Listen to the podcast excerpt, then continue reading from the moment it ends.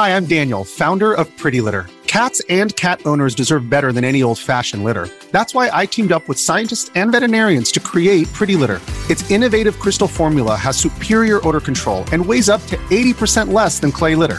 Pretty Litter even monitors health by changing colors to help detect early signs of potential illness. It's the world's smartest kitty litter. Go to prettylitter.com and use code SPOTIFY for 20% off your first order and a free cat toy. Terms and conditions apply. See site for details. When you need mealtime inspiration, it's worth shopping Kroger, where you'll find over 30,000 mouthwatering choices that excite your inner foodie. And no matter what tasty choice you make, you'll enjoy our everyday low prices, plus extra ways to save, like digital coupons worth over $600 each week. You can also save up to $1 off per gallon at the pump with fuel points. More savings and more inspiring flavors make shopping Kroger worth it every time. Kroger, fresh for everyone. Fuel restrictions apply.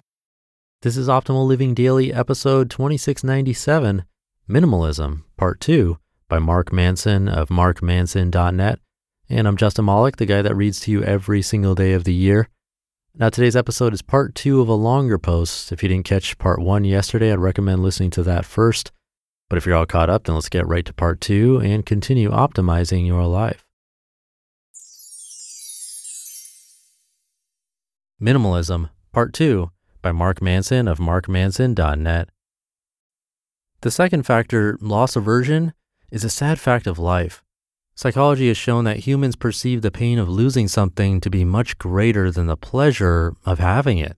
This is true for everything relationships, possessions, competition, and it's hardwired into us, all of us. So, that poker chip set I won, swore I had to keep, and felt crushed when I had to get rid of it is actually something I haven't thought about or missed once since discarding it. Loss aversion motivates us to expend more time and energy maintaining what we already have than the actual pleasure we derive from having it merits. To think of it in numerical terms, something may give us five points of pleasure, but loss aversion will cause us to perceive 15 points of pain if we lose it. So instead of investing five points worth of effort to maintain it, we invest 15 points of effort into something that gives us five points of pleasure. Such is the curse of loss aversion, and such is the benefit of being attached to as few things as possible. Happiness studies consistently bring back a couple of findings. Number one, that we derive far more happiness from experiences than we do from possessions. And number two, that we're better off investing our energy in our relationships than the things we own. Getting rid of unnecessary possessions can therefore indirectly improve our quality of life through the following ways. Number one, frees up more time and money to spend on experiences and with people. Number two, forces one to invest more of their identity in their behavior and attitude and less in objects around them. Number three, removes the stress of loss aversion and trying to hold on to what one already has. And number four, saves money, always a stress reducer. I'm sure one day I will own property and need to furnish a small apartment or house or something. But when I do go back to having permanent possessions, I'm sure that I won't be invested in them in the way I used to be and the way most people are. What can you get rid of today? Now comes the fun part. Let's talk about the useless crap you have that you can get rid of today. I'm going to start with the easiest objects to trash and move to the most difficult. Number one, 90% of what's in your storage closet, attic, or garage. This is the easy part, the spring cleaning part.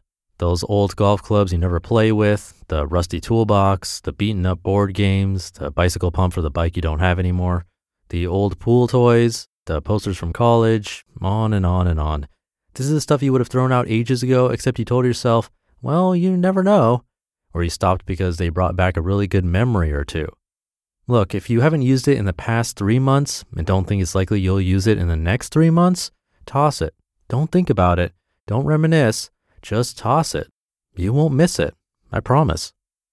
Number two, CDs. It's 2019. Get with the times and put all of your music on your computer. A few years ago, I sold my collection of 400 plus CDs for $500 that paid for a plane ticket to Panama. No brainer.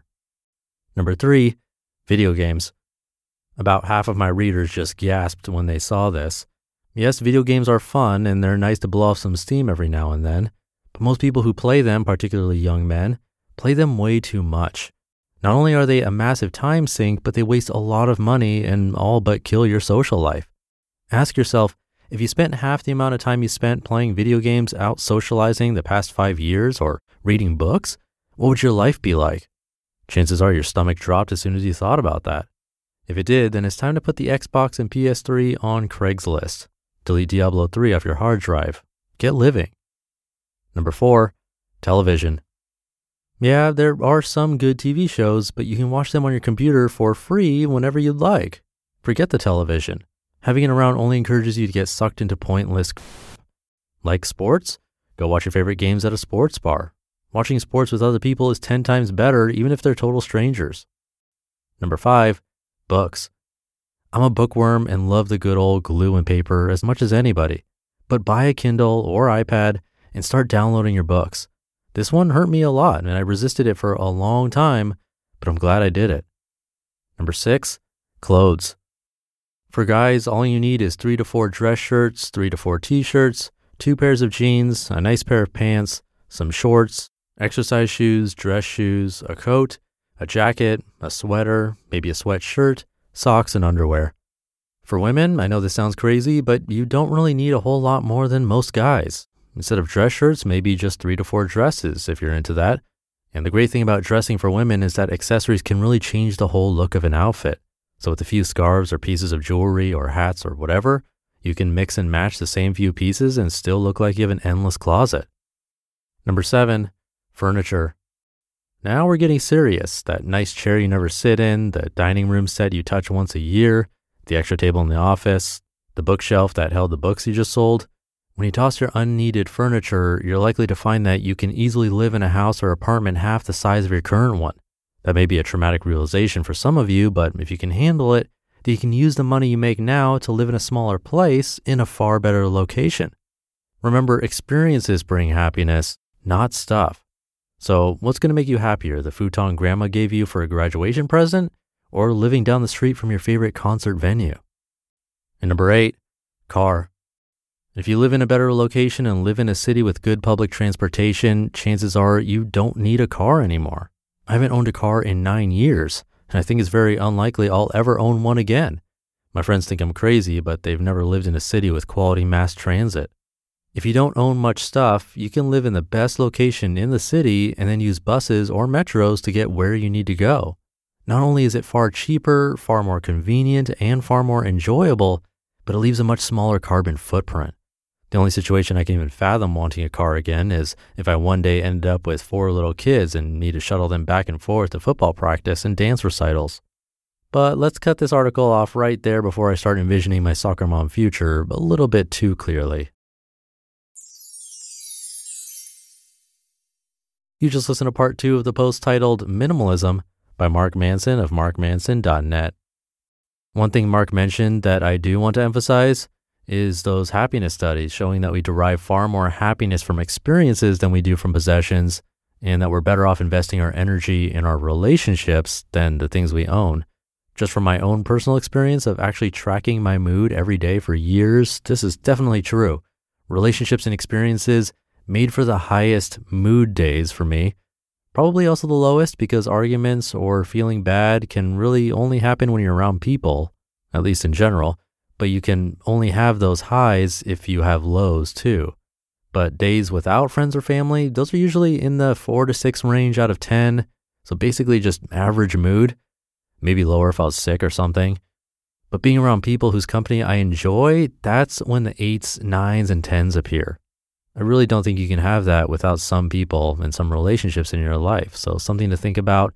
Maybe try tracking your mood with a quick description of what you did that day and see where the highest days are. That'll do it for today. Thank you for listening and sticking around until the end. Have a great weekend if you're listening in real time. I'll be back in just a moment with our weekly bonus episode where your optimal life awaits.